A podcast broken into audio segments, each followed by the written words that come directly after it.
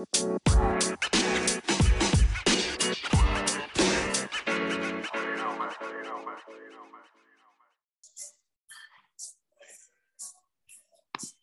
well, welcome to the Apprentice Worldwide Meet the CEO series. And guys, I, I, I cannot uh, I cannot uh, control my excitement because for many reasons. Because this friend of mine finally one of his dreams uh, uh, has has come true, something that he's worked very hard on. But most importantly, Tony and I met in my first job, right? At, at your age, most of the guys that are here, and uh, I got assigned to Tony, and Tony and I. He's not that much older, but he he's been a uh, a uh, a driving force in in um, in business. Taught me a lot of things. You know, his family uh, are well known to me, and uh, you know, this is this is a close friend of mine that I've cultivated a relationship for more than 20 years. And this is a result, right? We get together and we share our, our, our lives and we celebrate. If you see my background, right, this is the Freedom Tower uh, in Miami. Those guys that are not in Miami will know this is an important place for, for Tony and his family. And, uh, you know, I, I'm celebrating today with a cigar. Usually at a cigar shop, I'll be normally with Tony smoking in his house, but today I'm in Weston in meetings. But I wanted to celebrate this accomplishment. But before I do that, Tony, why don't you talk a little bit about your career? And you know, when you started uh, around the age of uh, of all these people, uh, uh you want to share your story. This is this is a good opportunity. Well, I'll try and make it brief. Uh, but yeah, I, my background and my family's background going all the way back to Cuba, amongst other businesses, was the tire business. Um, so since basically the 1940s in Cuba, my family uh, has been in that business. I grew up in the business basically because my father had a distribution company here in Miami back in the 70s and 80s. Um, and then at one point or another in, in late 80, in the late 80s, my, my parents decided to move overseas to Venezuela. Uh, I went there for about a year. Um, it was hard for me because I was just coming out of high school and um, you know, I went over there and I didn't have really my friends. My girlfriend was here in Miami and that kind of thing. So I decided to come back on my own. And in 1992, I started my own company called Tire Group International. Some other things happened there in between. I opened up a little trading company and went to work for another tire distributor called Tire Kingdom, which I'm sure you guys, if you live in Florida, you know who that is. It's it's a very large company. At the time, it was owned by Michelin. Um, but all that was always geared to to me going on my own and and, and starting a business uh, in the tire industry, which is what I knew and what I had grown up doing. Um, and and that's something I always say to to people that I talk to when I when I talk to seniors in high school or college kids or whatever, I always tell them, you know, if if you've got a family that's in a business that you've grown up in, kind of, you know, it's it's so natural for you to just kind of fall into that and follow that route and follow that road. If I see a lot of, you know, kids that fathers are doctors, they become doctors, or lawyers, they become lawyers. Um, it's just a natural thing. You grow up around it, um, and and you shouldn't push away from that that's kind of you know uh, in your blood to a certain extent. So basically, that's uh, that's how I I started my company in 1992. I started with a partner. Uh, which to this day we're still partners in many other businesses. Uh, that's another thing. Pick the people you're going to work with uh, intelligently and and without emotion in terms of make sure you could work with that person um, and then always have an open communication, never disrespect each other. Um, so with with that said, you know, Tire Group from day one grew very quickly. Uh, Tire Group, uh, it wasn't by accident; it was by working smart. I, you know, a lot of people say, "Oh, you worked hard." If I worked hard, I was, I was, I was, I don't consider that the way to go. I always tell people, don't work hard, work smart. Love what you do, do it with a passion, and do it smartly um, and then it won't be difficult. And yeah, there's going to be difficult times because that's part of any business. But you've got to put in the time and you've got to put in the effort, and you just can't give up. I always tell people you never know when you're you're about to score unless you continue to try. Some people give up and they were already on the one yard line and they were about to score. Um, and that's part of that goes for anything in life, whether it's your own business, whether it's, you know, in a relationship, whatever it may be. There's always, I feel, a moment where you, in like a roller coaster, you you kind of come start coming down and it's effortless. Um, so yeah, Tire Group took about uh, 15 years, 16, 17 years to get to that point. So it was a struggle for many, many years. They always say the most difficult time in a business is the first few years. Well, for Tire Group, it was about 15, 16 years. And it wasn't for, it was, it was really, we were a victim of our own success. We, we outgrew our capital constantly. Uh, and, and Nan was in the banking business, so he knows that very clearly. We were always having to borrow more money, trying to borrow more money. The banks wouldn't give us more money, and our sales kept growing. And, and it was it was kind of, you know, businesses could fail for many reasons. They could fail for bad, you know, bad bad management. They could fail for a whole host of reasons. But one of the worst things that could happen is you fail because you're successful, really, uh, and and you just can't you can't you don't have enough capital to sustain your growth. So that's something you always got to be very cognizant of, and and and that's why it takes a lot of money sometimes to properly finance businesses. Um, so with that said, you know, over time, you know, like I said, at the 15, 16 year mark, we really started moving fast and things started going really well because we got properly. By that point in time, we found a bank that was really work, uh, willing to work with us, and our balance sheet was strong enough to sustain you know a, a larger line of credit, et cetera, et cetera.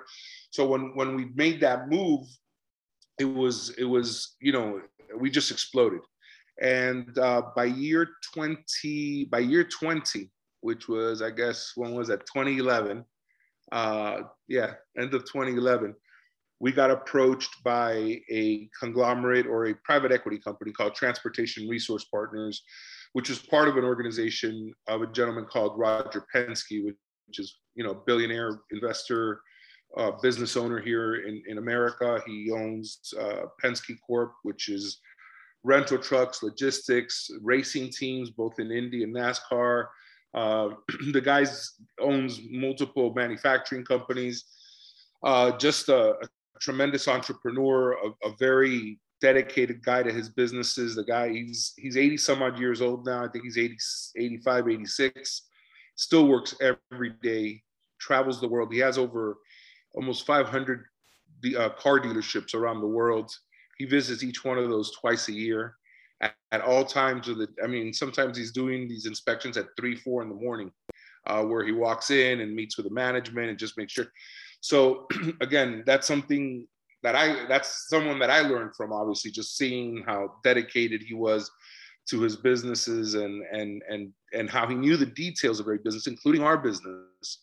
And we're not uh, we're not a small business, but we're not you know as big as his other businesses. But he took the time to understand our business, to look at the numbers, to be able to discuss them with me and and the board and, and everything, and give us his opinion, etc. So uh, anyway, at that point in time, though, when when you know we we what we ended up doing was selling the majority of the company to to this group, Transportation Resource Partners, um, and I still own a piece of the company, and so does a group of the management that was rewarded with stock and and and you know uh, that kind of thing when when we made the sale because of their dedication to the company. That's another thing. Nobody does it alone. Uh, I certainly didn't do it alone. I have a very dedicated core group of people uh, at Tire Group International that's been with me I mean, there's of the 120 team members, and notice that we, we, don't call our people employees, we call our people team members. Employees to me is a very derogatory thing. I think everyone is equal in, in, in what they do, and whether you're the guy sweeping the floor, or the guy selling $10 million a year, or the guy that's counting the number, whatever you're doing, every piece of a company depends on the other and we're all equal in what we, you know, in the dedication we need we need to have to the company, the loyalty we need to have to the company. So with that said, um, you know, the the core of our company, which is probably about 40 people at this point that have been with the company in excess of 15 years. And that's something I'm very proud of. Even the warehouse uh, turnover in our company is is very slight. I mean, the average tenure in the warehouse for us is five years. Uh, we have guys in the warehouse that have been there over 20 years, uh, but a five-year mark for warehouse operations, an average tenure is very strong. It just uh, we have a very structured system in our company, but we also have a very family-oriented system in our company.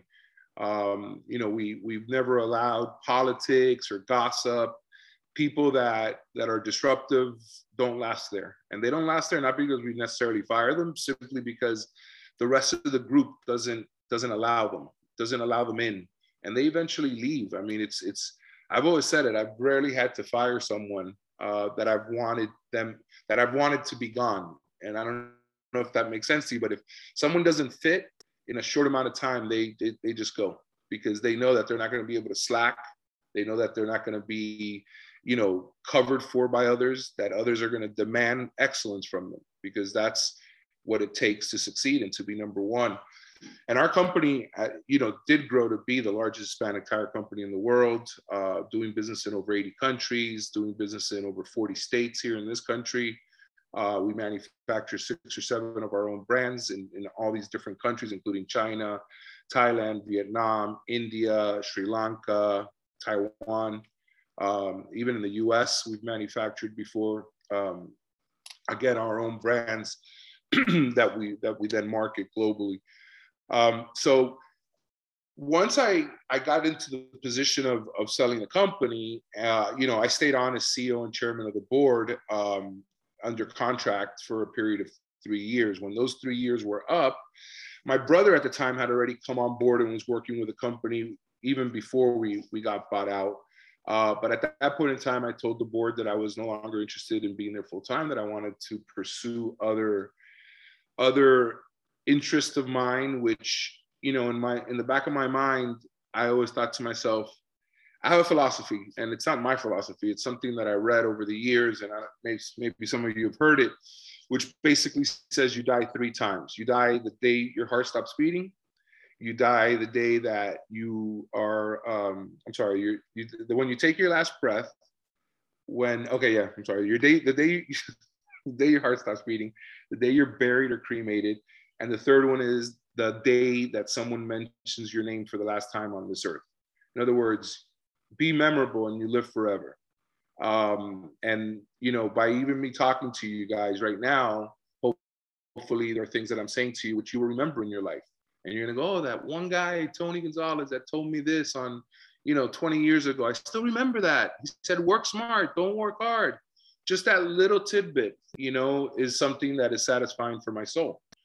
So with that said, I said to myself, well, I've created this company, but it's a distribution company. I'm selling a product from point A to point B, making a profit in between, and that's all I do. And you know, will anyone remember that 20 years from now? Well, hopefully the company's still around 20 years from now, but you know, it's one of those things where you're not really leaving a, a big mark. And I've always been a very creative person. It's it's one of the reasons why you know I think our company did very well. Is we did things a little different than our competition. We we just we're more creative, and in business, you know, creativity takes many forms, uh, and it could be everything from how you portray your image to how you run your business creatively and come up with different methods and ways of doing things, whether it be accounting wise or or how you even warehouse the tires to get maximum uh, utilization out of your space. And all those things we were very good at. We were very creative with because that's something that I always, you know, asked our people to just bring any idea, think outside the box. Um, and I know it's cliche, but it's true. You got to have people that are willing, and then you got to back them up when they come up with an idea and say, "Yeah, let's try it. What's the worst that could happen? We lose a couple bucks, but we tried it, and if it works, we're going to save a couple bucks, and we're going to be, you know, more efficient." Um, so in, my, in the back of my mind, I always thought to myself, well, if I if I do something in the music business and or in the film business, those are things that will last forever. That those are things that if you record a song or if you if you make a film you know, whether it's watched by a lot of people now or, or you know, or not many people, whatever, in, in 20, 30, 40 years, that film is still there and someone's going to watch it. You know, somebody's gonna say, "Oh, let me see what this film's about," and you know, so That was something that drove me into into that world. And when I told the board, "Hey, look, I want to go do these other things," they said, well, wait a second, you can't leave. You're the founder. Everybody knows you. You're the, the spirit of the company. I go, yeah, well, I want to go do these other things. And we came to an agreement that instead of work, working 80 hours a week at, at Tire Group, I'd, I'd be let off the hook and only work 40 hours a week. And then I could have time to do these other things in, you know, in, in my spare time. Um, so that's how it went. And that was back in 2014. And I started in the music business which I don't recommend. it's a very, very difficult business. And again, I did it blindly out of passion and without really studying the landscape too well because it wasn't going to deter me. It was, you know, I, I, I always kind of have been the type of person that I've learned from failure, and I just don't fail twice the same way. I find different ways to fail. Uh, and once, if you're right just once, you'll get through the, the eye of the needle. Uh, so, and, and, and I, I never even graduated from college. I went to college for, for a, a little less than two years. I just had, you know, the calling was to go to work and everything. And, and again, I think just with logic and determination, you know, that takes, that could take you a very long way. Um, now, going back to the, the, the music business, what I should have known and what I should have studied was that the music business is controlled by three companies basically. It's Sony, Warner, and Universal. They control 90% of the market. The other 10% is left for all the independent labels, and there's some very large independent labels. So by the time you come into it as a as a minor small label, which I had created called Rock the Moon, um, and signed some local talent here in Miami, um, etc., you you have a very you have an uphill battle. And it's it's obviously a business I didn't know. Again, a very important thing is the connections you make now as young people will carry you through life. So it's very important that you're out there meeting people, connecting with people that 10 years from now you may run into, and that person's in a position where they could help you, you could help them, and and and that relationship, you could go, man, like Hernan said at the beginning of the conversation, I've known Tony 20 over 20 years now. And that is irreplaceable, even though we may not see each other every day. If Hernan calls me, I'm going to pick up the phone and, and hear him out. And he's going to do the same for me. So that's something that you you must understand as a young person that those relationships and putting yourself out there uh, and, and getting into, you know, all these different things that, that you can in terms of networking and stuff is crucial uh, you know, uh, shy people don't get a lot done. You can't, you cannot be shy unless you're maybe a genius like a Zuckerberg or whatever that made you know a fortune out of his closet. But you know, that's not that's not the the way that it usually happens. You just got to be out there and and and creating relationships. Um, so yeah, it was very difficult for those reasons. I I don't regret it. I I I invested a lot of money. Uh, fortunately, I had the money to invest, uh, and it wasn't going to take food off of my table. Uh, but I had a very good time doing it. I, I was able to explore a side of me that that you know very few people get to do. I've actually written and ha- had recorded over 10 songs.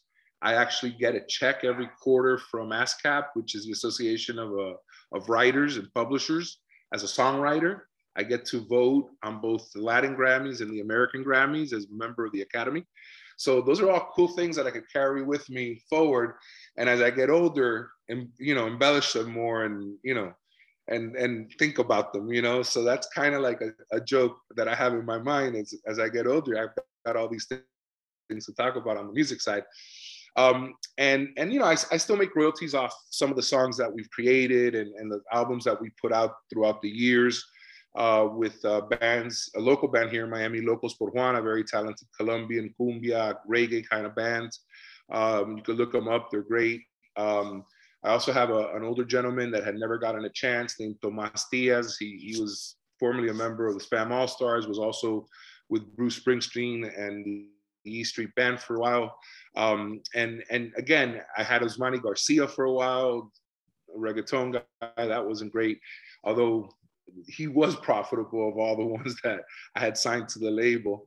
And then I have another guy on the label named uh, El B, which is that's that's a thing of of pride and a, a, guy that's incredible in terms of what he does. El B is a member of a group called Los Aldeanos from Cuba, and they are conscientious rappers. El B came to the United States about four or five years ago because basically he was going to be thrown in jail for 20 or 30 years El B for 15 years within Cuba was singing against the dictatorship. Incredible. They couldn't touch him though because he was they were so popular with the youth that the youth would have revolted and that, that's the one thing the government was smart about they they stopped him from being able to sing and stuff but the lyrics that this guy wrote and the things that he said about the government you would think they would have put him away and it got to a point at the end where they were going to because it was it was he had gotten they had gotten too popular. But anyway, he's continued to fight. He's continued here in Miami, and, and I'm I'm really proud of that guy. That guy is a poet, I'm a lyrical poet. He's he's world he's world famous. I mean, that guy's done incredible things in the in the music business. So I'm I'm proud that he's still with our label and. So I'm not really active there, but I still have a couple of these guys signed, and I support them in different ways and that kind of thing. Now, the music got me into the film. And in the film business, uh, I've been a lot more successful. Uh, and it's a very difficult business. Again, very small, closed kind of community at the highest levels in terms of Hollywood. It's something that, you know, again, people work their lives to network and get into. But in 2014, when I started in the music business and I went to shoot my first music video, which uh, I mean, the first music video that I shot, I never thought I'd do anything else. And I brought in Flavor Flav to be in the video, Erik Estrada, Alicia Machado, the former Miss Universe. I have from you guys that are here in Miami, Pepe Billete, uh, Carlos Oliva, which is a very famous Cuban singer. I have all these different eclectic people in in the video. It's called Suky, S U K Y. Um, and I actually wrote that song as well. If you want to look it up later, it's it's a really fun video. It's uh, I tried to recreate something like the Macarena with its own little dance, and I actually helped create the dance. I'm not much of a dancer, but I kind of did all these things, so I had a, a blast doing it. Um, but going back to the film side, during the filming of that, I meet uh, a young guy, a millennial, um, my my partner to this day on the film side, uh, a guy named JD Freixas and he had gone to film school. He had done the whole Hollywood thing. He had come back to Miami kind of disheartened because he had a bunch of different projects and you know nothing ever got done. And that's how Hollywood is. It's an uphill battle, uh, and you've got to be in the game for a long time in order to really get things done. But he brought with him uh, an idea for this film called Vandal because he came from the graffiti world and, and that was kind of his background.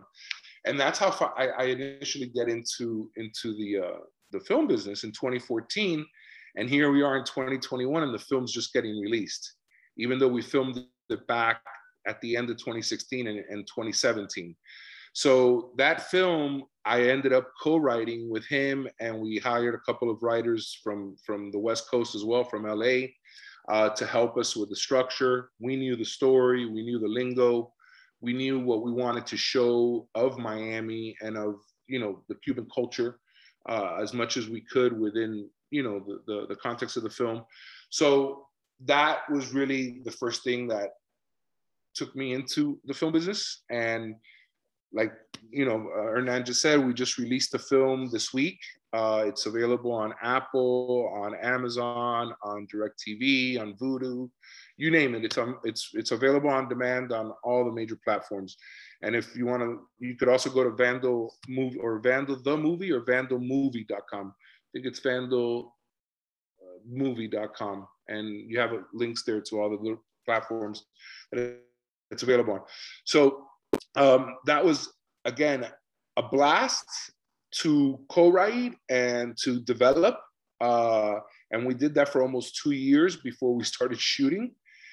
But then when we started shooting, the 35, the the 30 days leading up to the shoot and the 30 days of the shoot itself were the most difficult thing that I've done in terms of business in my life.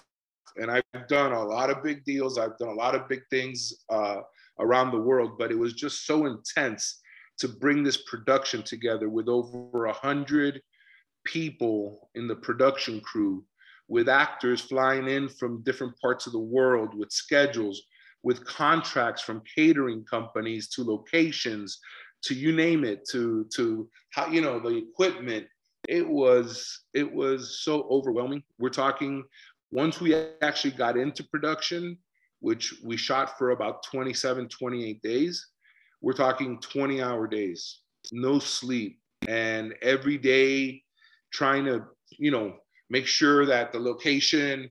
Uh, there were days that we were going to shoot tomorrow, and we still didn't have a location. We, we, you know, how we, but that's what, what how filming works and, and how production works. It, it somehow all comes together when it has to come together. You've got to work for it, you know.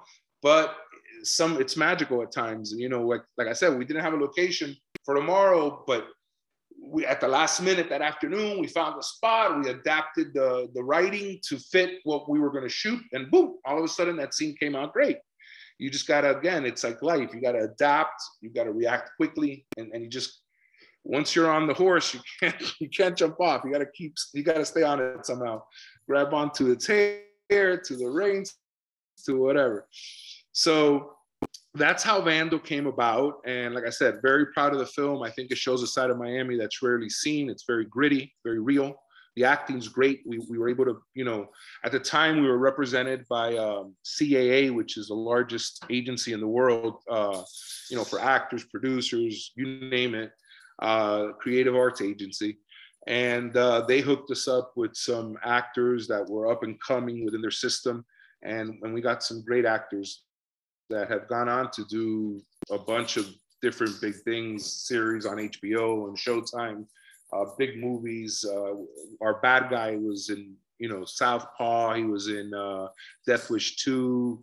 He was in uh, The Good Guys. Um, all those, you know, like again, very, very fortunate to get that type of talent, and they they they, they committed to the film, which is great. Um, so from there, my partner had another project, and this has been the biggest thing that I've that I've done in Hollywood. Uh, my partner had another project that he had been working on for years. It's, it was called the cor- it's called the Corporation. It was about really the Cuban mafia. And if you notice, there's a there's a theme here, which is we want to bring stories, or I wanted to bring stories about our culture, about our people, whether good, bad, or indifferent.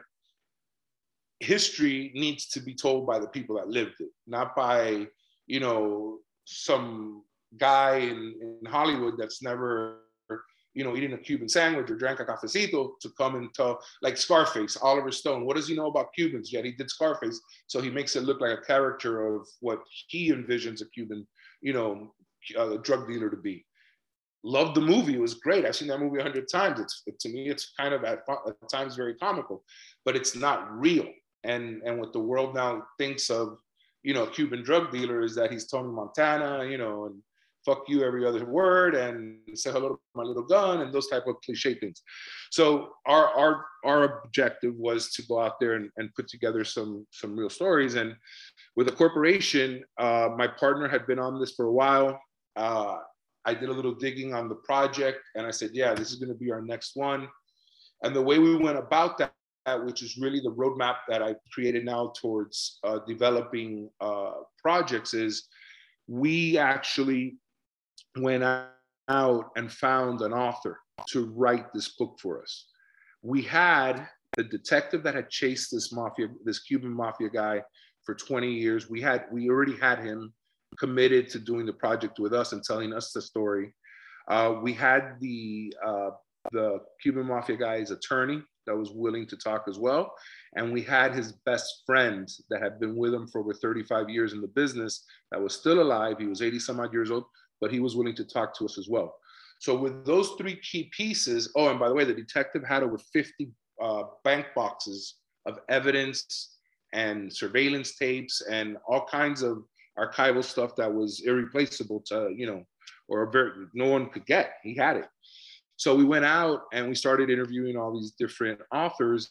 And, you know, my partner wasn't really shooting for the top authors. And I'm, I was telling him, no, no, no, no, this, this guy sucks. I would read a few chapters of, of the guy's book. No, I don't like that guy. Let's, until one day he says, well, look, this is the best best author in, in its class in in this class of nonfiction crime, and his name is T.J. English. Read read this book. It was called Havana Nocturne.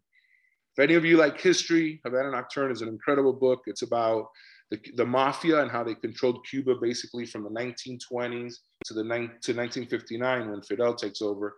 Again, when I say the mafia, in this case, it was the the uh, Italian mafia and the Jewish mafia. Uh, Meyer Lansky, uh, uh, Sam Giancana, Lucky Luciano, those, all those guys. So I started reading that book. I get three or four chapters in. I go, oh, this is our guy. And I call my partner and I go, hey, this is our guy. And he goes, yeah, but this guy is impossible. This guy has got, you know, a book deal at William Morrow, which is a division of uh, that big publishing house. Uh, anyway, huge publishing house, with the biggest in, in the world. Um, and I go, listen, let's get on the phone with this guy. Let's talk to our agent. Let's let's get a call. This went on literally for two months. Again, my partner being younger, I'm gonna say, listen, we get on the phone with him. The only thing he could say to us is no. And what did we lose? We lost nothing. Oh no, but you don't understand. I go, get me on the what? Anyway, long story short, we got on the phone with the guy, and we didn't even we weren't really supposed to be talking to him. We were supposed to be talking to his agent up in New York. And we tell his agent, hey, look, you know, we're two guys from Miami we've got all this, blah, blah, blah, blah, blah, blah. And all of a sudden a voice comes out in the background of the call and it's TJ English himself. And he says, you guys have what? I've been wanting to write this story for 20 years, but none of these Cubans will ever talk to me, blah, blah, blah, blah, blah. And he's like freaking out that we have what we say we have. He goes, if you guys have all this, I'm writing the book. Like right there and then the deal was done. So again, it, it just goes to show that, you know, you can never not try you can never not push because again shyness being embarrassed you know being afraid of failure those are all the things that'll hold you back. So again big lesson there. Uh, my partner was like man i can't believe we got that. I go well because we tried and we got the guy and we ended up basically setting a record in hollywood for the most money ever paid for a book proposal by paramount uh, because we went out before we even had the book done. And we went out with basically an outline of what the book was gonna be. The book ended up being a 600 page book. It's a masterpiece. And we went out with like 140 page, 120 page book proposal. And we end up partnering with Leonardo DiCaprio and Appian Way um, and another company called The Picture Company, which you've seen their movies. They've done a ton of movies. And Paramount ends up being the studio that that pays us for the the intellectual property that is the book that the film will be based on. And that I mentioned Benicio del Toro is set to star in the film. So that's what we created out of the corporation. That was in 20, 2017. Here we are in 2021, and the movie still hasn't gotten done, but that's typical in Hollywood. Most of these big budget, bigger movies take a long time. We've been through two versions of a script with two different writers. They still haven't nailed it as much as as much as we've tried. We've taken we've even we took one of the writers even to Cuba. I mean, we've we've as producers because my partner and myself didn't just option the property. We actually stayed on as producers as well, alongside Leonardo DiCaprio and and and a couple other guys. So yeah, it takes a long time, and you just got to keep keep moving and and now we're actually talking about switching gears and instead of making a movie out of it, making a, a series out of it, a, a, you know, like a Netflix series out of it or something like that. So that's in the works right now. There's uh, there's still it still has momentum because the material is really good. And since then, you know, I've I've basically been involved in two other books. Uh, one called Dirty Gold, which is about gold smuggling, illegal gold smuggling, the largest case ever in the history of the United States, $4 billion in about three years by a company here in Miami. Um, and that one is also, I'm partnered also with Leonardo DiCaprio on that one. Uh, and uh, we've taken it out to market and Peacock right now, NBC is very interested in it. So fingers crossed on that. That book was written by four Pulitzer Prize winning Miami Herald writers. And the reason that I own the rights to that book is because when that story first broke, it broke and there was a very there was a key person in Chile that was supplying these smugglers a large portion of the uh, gold that they were bringing in, and he was a young kid in his 20s named Harold Vilches. And when we read about that, I immediately got my contacts in Chile to contact him, and I bought his life rights before anyone else. So now I had the king or the chess piece that everybody needed if they were going to write the story the right way because they needed to talk to him because he knew everything that had been done and how it was done. And so once i had that chess piece now all these people that wanted to write the book had to come to me. So again strategically thinking uh, like i think in business that was the move and it didn't cost a lot. I mean i paid this guy $10000 for a year and well, ten thousand dollars a year, and I, I, ended up paying him, I think, for about two years or three years. Um, but it bought me the time and it bought me the leverage to be able to then tell the writers, hey, you want to write the book? Partner with us. We'll we'll keep the TV and film rights, and you keep the publishing rights. And you know, it's a marriage made in heaven. They could write their book because not only did we have him as a resource, we had other resources in Latin America in this world, including the U.S. Uh, federal attorney, which is a friend of mine that was willing to talk to us about the case. So we opened doors as well, which is what producers do. Uh, and then lastly, uh, this is the biggest project we think we have, uh, even bigger than the corporation, is uh, a book that's being written right now by the same author, TJ English, because we became very good friends with this uh, Irish author. Um, and again, he's a world-class author. And we have the rights, the, the life rights to a guy named Willie Falcon. I don't know if you guys have seen on Netflix a documentary called Cocaine Cowboys. Uh, it's basically about this guy and his partner's life. But we actually have the guy. He wasn't in the documentary, neither was any of his inner circle. The only people in the documentary were the snitches and federal law enforcement, which we have them too in our project. But the main thing we have is that we have the drug kingpin himself telling his story for the first time and setting the record straight because nothing in that documentary is is very accurate. I mean, when you hear the story from the guy that did it, you get the details where he was meeting, how he was meeting, how much. I mean, the government, for example, attributes $2 billion that he imported worth of uh, cocaine over a 15 year period. And the number is over 21 billion, which in today's money is over 50 billion uh, and and that's all factual. I mean, there's there's records that that are available to prove that. So again, we got his life rights, we got the author, and that book is right now at the proposal stage. So we had, we just you guys know something that not too many people know. This this proposal just went out into Holly in, in Hollywood this week. So we are going through the same process we did with the corporation, where all these companies now will start bidding on the project, and that's what that's what that, that's how we set the record with a corporation. I mean, we had Paramount ended up with it and, and Appian Way and, and, you know, they partnered with us, but, you know, we had every major studio, Sony, Warner, Universal, you name it. Everyone was bidding on that property. And hopefully that's what will happen next week with the last kilo. Uh, and, uh, and we're super excited about that. So, you know, I also have bought book rights to other books. I, I own uh, Waiting for Snow in Havana and Learning to Die in Miami, which are two books written by a Yale professor named Carlos Eire, a Cuban uh, Yale professor, and they're they're the story of kids that came through the Peter Pan airlift back in the '60s from Cuba. Um, so I don't know. You see this pattern. It's a lot of Miami-based Cuban uh, stuff, but that's who I am. That's where I came from, and those are the stories that I want to tell. Um, so yeah, those are the things that we got going on. There's a there's a few more things in the oven, but not worth talking about at this point in time. But that's kind of how I've gone about, you know, the music and the film business and, and my career. What's that? I was going to ask you, you didn't talk about your art, which is also a beautiful thing that I know that you're passionate about. Yeah, uh, thank you. Uh, yeah, you know, when I got around, uh, again, when I got into the music business, I started writing songs. It's something that's in me that just I, it's it's I never even knew it was there because I was always in the tire business. I only really only did one thing.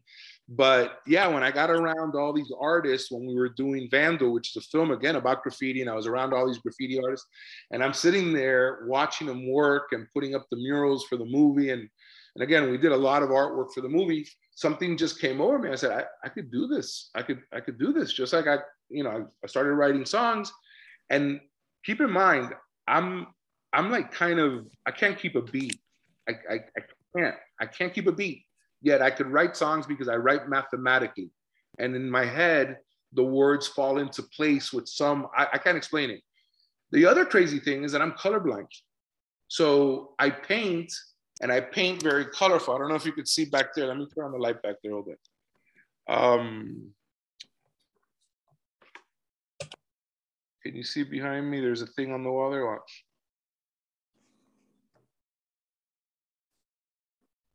I don't know why that light's not turning on. Hold up.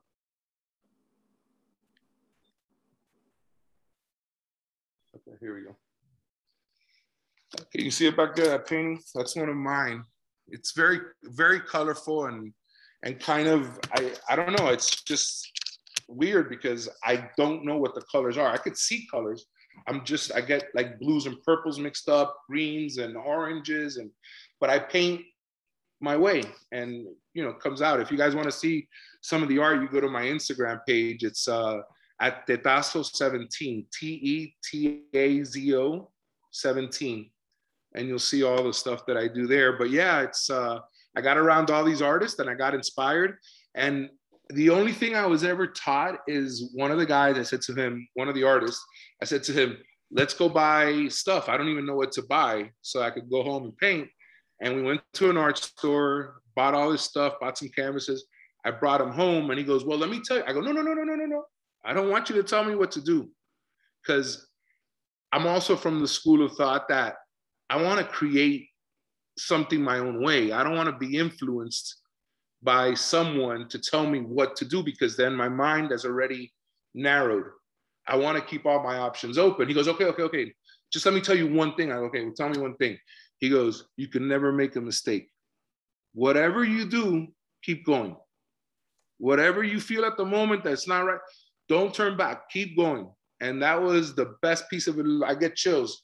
That was the best piece of advice because it's kind of like in life. What are you going to do after you've made a mistake? What are you going to do? Sit around and feel sorry for yourself? What are you going to do? You know, like regret and bullshit. Move forward. Leave that in your rearview mirror. Keep going. You you'll discover new things. You'll discover new ways. And and before you know it, you're in a whole new place that you never even thought you'd get to. And um, and that's kind of how it started with the art. I mean, I I just started getting you know. Uh, I, I better at it, I, you know, and I don't want to toot my own horn, but I've I've created some stuff where I've looked at, I've gone, how the hell did I do that? Well, I don't even know where it came from. I don't know where it came from because you really, if you're, when you paint, I, I've painted before 15 hours without stopping. It's like this crazy thing that that overcomes you, um, and you just get really into it and really focused, and time just flies and and whatever. It's just a really cool thing to do at times, you know. Um, you got to be in the mood, uh, that's for sure. But if you if you get if it strikes you, go for it. I recommend it. You cannot make a mistake. Brother, so you just gave a master class here for all of us. I'm gonna have to, you know, look at this video again and uh, so many bits and pieces of, uh, of advice. But I wanna I wanna ask you, why did it take so long? Because you know that I'm, you know, I'm a singer. I've been singing since I was, uh, you know, six years old, and I do it right. I, yeah. Sometimes people people expect the perfect situation, and when you do it, you just do it right. I want to build a business. I built it. I don't wait till I have, you know, hundreds of thousands of dollars saved to start my work. I just do it, right? And eventually, mm-hmm. if it pans out into money, good. But the the artist in me, uh, you know, doesn't doesn't stop creating it doesn't stop creating. Number one and number two, that you said something about legacy, right? And an apprentice worldwide is all about legacy, building your network, and and leaving something for the future generations to to enjoy, which is you know what I tell these guys here is, and by the way, most of the people here graduated already and are working. But what I tell these people is that the relationships are more important than anything. Sometimes we we put other things uh, along the way. Like how many times you told me no, right? Uh, many times you told me no, and we still did business. And and even if we didn't didn't do business, my relation with you is more important than anything because I know that's what mm-hmm. that, that that's what uh, fills my heart, and that's what allows for other things to happen now and in the future. Right? I learned so much about Cuban culture, so I'm Puerto Rican, right? uh, and you you you you produce uh, Nicky Jam and some of these artists as well. And uh, and again, oh, yeah, I, I, that what I've done lately is I've actually gotten into directing. Well, I've, I've always direct like a lot of the music videos we did for the groups in our in our uh, on our label and stuff. I directed uh, or I created the the concepts for what the video is going to be. So I've produced them, but I just got hired uh, a few months ago, and I've done three live streamings for McDonald's. Uh, one of them was with Manu- uh, Manuel Turizo, which is a great kid. His music's awesome. I'm not a big reggaeton guy, but his lyrics have a lot of meaning for being reggaeton. Uh, the uh, other one was Nicky Jam, and then those two are out already, and you can see them on their Facebook channels, uh, Manuel's and Nicky's. And then the one that comes out this Sunday is with two girls, a girl named Cazzu from Argentina, which is awesome. Uh, again, she looks really rough and tough, but wow, she's that girl's a, she, there's something, she has this thing. When she walked into the room, you could just tell the difference between a person that is a star and someone that just is there kind of faking it. And she's a star. Uh, and then the other girl that we also filmed in the same one is a girl named Mariah Angeliq, which is actually a Cuban girl from from Hialeah that's done pretty well too. Uh, so that'll come out this Sunday on, and it'll be on their Facebook uh, pages as well. So yeah, that's been that's been fun. It's been challenging. As a matter of fact, when I get off this call, I've got to review the final edit of the uh, of what's coming out on Sunday. That takes a lot of time. Awesome so again i go back to to when you were selling tires right and and and where you are today totally different life no totally mm-hmm. different life what what advice can you give people about you know their their dreams and not waiting i guess 15 years it took you to, to do this fun stuff what do you what do you tell people about about this well, again, you know, you're never going to get to where you want to go if you don't start the journey. If you just sit back and wait for conditions to be perfect, they're never going to be perfect. There's always going to be something in life that is going to be a hindrance. Like, honestly, I'm on this call with you today, uh, and I got some stuff going on right now that I, I should be attending to, but hey, I'm here because I made a commitment and I'm here. And I'm not here into the per- most perfect situation because my mind's on other things right now, honestly. Uh, so I don't even know half the things I said. I just went on kind of autopilot. Uh, I hope it was good, but um, yeah, just you, you can't you can't. I said it during the thing. You can't dwell on what goes wrong. You gotta just and and there's to be people that sometimes appear to you and are to give you a hand, and there's people that are to appear to you and are going to be hindrances, and you've got to identify those quickly and you've got to leave the ones that are a roadblock behind you. And I always look, there's nothing more satisfying than looking not not I don't I don't even want to look back at times, but there's nothing more satisfying than than than overcoming an obstacle and let letting them deal with their emotions. You know, there's a couple of words that I don't use in my vocabulary. One of them, and the first and foremost one, is hate. I will why waste your energy on hating something, on hating someone, on hating whatever it is? Be hated because when you're hated, that's their problem and that's their energy that they're losing.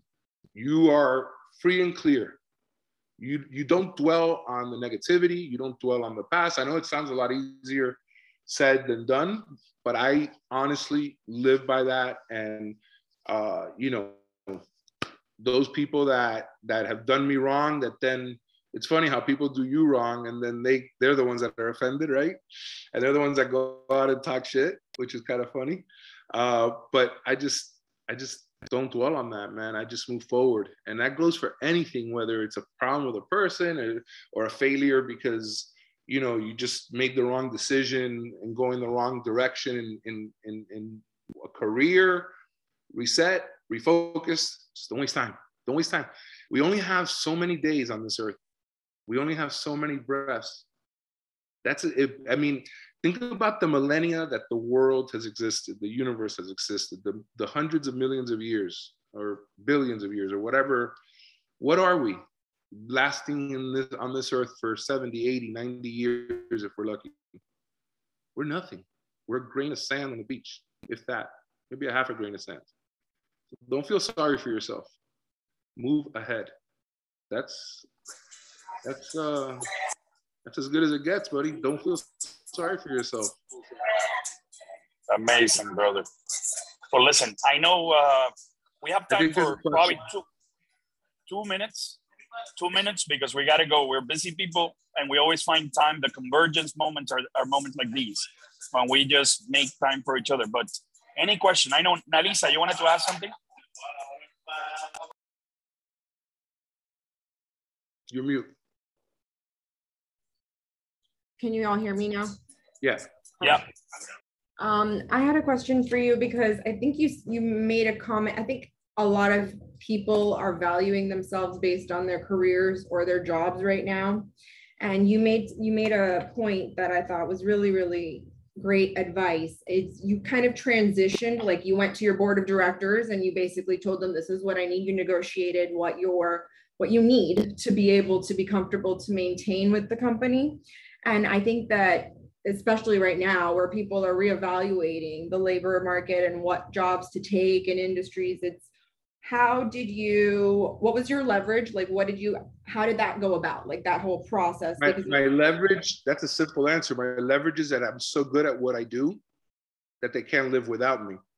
Now there's people that mistake how good they are at what they do and try and use you know their leverage when they have none. And everyone's replaceable. Remember that. And i say that as the ceo of the company i'm replaceable. Everyone is. And i learned that from my partner actually when we were very young, where I had people that were cancers that I didn't want to move out because of one reason or another. And my partner in, ingrained that in me. And he was my age. We, we both gave each other a lot of wisdom. He's also a very successful guy um, in, in many other businesses because we, you know, he's, he was with me on and off and he went off and created his own empire and real estate and, and construction and shit like that. So, but he would always tell me, hey, nobody's replaceable. And as difficult that is it is at times to stay without someone in a position, you're better off without that someone in that position. If they're a problem, then getting rid of them and resetting and finding the right person. So yeah, if if you're really good at what you do, there's there's something that I saw the other day that was so spot on. It was the saying, I'm gonna paraphrase what it was basically say, put in more than what you are paid for and you will get back more than you ever thought. In other words, you've got to be the type of team member, the type of person that's not there to make the $50,000 a year. Produce $100,000 a year. When you produce 100,000, you're going to get paid 100 and you're going to get paid more because you become invaluable. And that's the trying position. And I know I'm contradicting myself. I say nobody's replaceable. Yeah, but you could become invaluable. And and you could go ahead but you're like super skilled across the board. So obviously like you had leverage but what would you say to somebody that has like no experience but wants to learn and get that experience and has that you know? So what's the leverage for a, simple a person to go in there and then work with their value you think? I'm going to tell you something that's pretty obvious and but maybe you know it's it's hard to understand. You've got to be you got to go in humbly you've gotta you've gotta you might not get noticed for a year or two. You know what i'm saying? What happens nowadays is that people want that instant you know satisfaction that instant oh you're so awesome. And that's unfortunately something that the youth has been ingrained in the youth for many different reasons. Listen when i grew up and i fell off my bike and opened my knee with blood and shit nobody was there to pick me up I had to go to the hose, spray my hose, my blood off, wrap it with my t-shirt that I would rip a piece off of it and keep on riding back if I wanted to get home. No, my mom wasn't, my mom didn't have a cell phone. She wasn't gonna leave work to come. So what I'm saying is we live in a much different world today. So what you need to do is you need to recalibrate what, what, you know, what every kind of like, listen, it takes time. It takes time for you to become good at what you do stay stay stay below the radar in terms of let me learn from the best people around me and let me do more than they expect. Let me show them that i am worth what i think i am worth. And you're going to define that and you will get noticed. Trust me you will get noticed. I was always looking for that. You don't know how many receptionists in our company ended up becoming or being put in positions of management. I mean, that's something that I, I the receptionist was always the way in. If she was a if she was good, if she answered that phone with her, I, I would call, and I still do. I call the company to see if I see the smile in her voice. I I was a receptionist. I want to see the smile, but what do you mean see the smile? I'm on the phone. In your voice, your voice is a smile. You're you when you answer that phone, you know, tell me something off the cuff, whatever's on your mind. It's a it's a beautiful day at Tire Group. How may I help you today? You know, be and, and that little thing go ahead. I think the answer which you just answered to my question is it really depends on the organizational culture. Like you sound like a great leader because you care about the people that you work with and they have an opportunity to move up within the company. But a lot of people did not see that until recently i think because of all of this digital transition. So that it's it's basically like the way that you treat the human piece of what we are all missing like that that uh, under how do you so what would your advice be for maintaining those relationships that you've developed? Like we had I, that's why Hernan is so great because we connect them you know? Mm-hmm. uh, I don't really all contact all these people? How, how do I what? Keep in contact with all these people like all of your amazing relationships like him, him by doing things like this by this, these kind of like events? Oh you know look i'm, I'm not really much honestly personally ask hernan i'm he's invited me to a bunch of different i'm not much of a networking guy. I'm a very private guy. I, I, I love being at home honestly or on my boat in the bahamas just all alone. That's that's how i am. Now how do i keep in touch? I mean I, I always take everybody's phone call. I i I do reach out to friends that may be in need, maybe going through a difficult situation.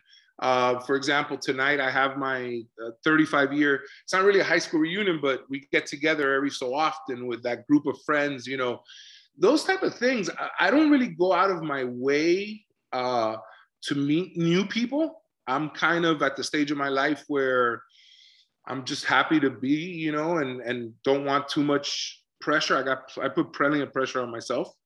But I, I think, look, you know, you need to find the culture that works for you. Um, and, and you also need to know that you're never going to find the perfect place. Again, being adaptive, being reactive, being malleable to a certain extent, understanding that everybody has a bad day, that, you know, that you got to just take the good with the bad at times because you're not going to find, you know, nirvana. You're not. No, no one does. You're just gonna have to adapt and, and say, hey, I'm as happy as I'm gonna be. Let me bust my ass and hopefully I not hopefully. I don't I don't believe in hopefully. I believe in put your mind to it and you will get it done. Sooner or later. It took me 15, 16 years of technically not being bankrupt on paper, but for 16 years we were bankrupt on paper because we were so leveraged. And I never got Go ahead, Hernan. No, I was gonna ask. So I know Valeria in Mexico. She had a question, and we gotta go, guys. Uh, Tony, Tony, we're, we're gonna follow him and support his uh, his film and keep supporting each other. That's important thing. You you he said something that is critical, which is choose the people that add value to your life and get rid of the people that that don't really care about you. Right? I don't I don't hang out with people that that don't add value to my life, that don't uh, that don't think I'm, I'm I'm valuable for them, and vice versa. I just hang out with people that I I think add value to my life. Right, uh, Valeria, go ahead. No, um, it's not a question. I just wanted to tell you, um, I've been an apprentice for a long time. This has been it's not my um, area of opportunity. I mean, I'm not. It's not my interest. It's Juan Pablo's interest but I think it's very impressive um I know, I, I don't know. Uh, there's this phrase saying like m- most people, uh, the most interesting people that, that I know don't even know what to do at 50. And I think it's crazy because uh, you go out of college and you think you know what you want to do and life changes. And thanks for sharing your, um, you know, everything you've done. Um, I, I think it's very, I don't know, it's very powerful to hear someone being like, you know, I was in this interest industry, but I love music and I might not be, I mean, I, I dance casino, you know what I'm talking about. So mm-hmm. you you being a Cuban and being like, I don't know how to dance, you know, and but but I love music, and that doesn't stop me from writing it. And and I decided I want to make filmmaking. So um, I got into this and I did it. So that's very inspiring. And just wanted to thank you for that. And I hope Juan Pablo hears about the flexibility thing because it happens to him. He's a perfectionist. So every time he's filming something, he wants it to be perfect at the first uh, try, you know? And you talking about it like we filmed it in 2016 and it just came out. You know, that's a lot of things to take in because when you're studying something like filmmaking, uh, I think uh, th- there's not a, there's not a lot of people uh, well no there's a lot of people trying it and that's the problem you know? You have great ideas but there's another million of people with great ideas. So i think it's really cool what you were saying like you know be patient be flexible because we sometimes uh, don't we get stuck on our ideas and that things are not happening immediately and just wanted to thank you for that well, and you're yeah. welcome. And just to add to something there, where Juan Pablo, you say is a perfectionist. I I'm also a perfectionist. I have obsessive compulsive disorder in terms of I've got to have everything a certain way. And that's how I, I I'm not as bad as I used to be because with the years I've learned that that that that can make you sick. It really can. I, it would make me sick when I was in my 20s because I want wanted everything to be so perfect the first fucking time. And if it wasn't, it would destroy me. And, you know, I, again, I, this conversation could be a lot longer. I ended up in the hospital with chest pains at the age of 23, 20, just because I, everything wasn't working the way I, I wanted it to work around me. And I was overwhelmed. And so, one of the things you've got to learn is how to deal with the fact that you're going to be disappointed every once in a while Things aren't going to always be the way you want them to be. The pen isn't going to be straight on the desk like you left it the night before because the cleaning lady came and touched it, and it doesn't can't, doesn't have to drive you crazy. So I always say to my wife, half kidding, whenever you know she she does something to piss me off, uh, I, I guess I'm going to just have to live with disappointment, you know. And it's kind of a joke. It's it's from a movie. I forgot the movie now, but I've learned how to live with disappointment to a certain extent. So that's something, Juan Pablo, you gotta you gotta take with a grain of salt. Strive to be the best, but learn that you gotta be adaptive. All right, guys. I, I really Tony, guys, thank you. Thank you, brother. Thank I love you. Thank uh, you. We'll talk later. Good luck to everyone. Thank All right. Thank, thank you. you. Bye. Ciao. Thank, thank you. Bye bye.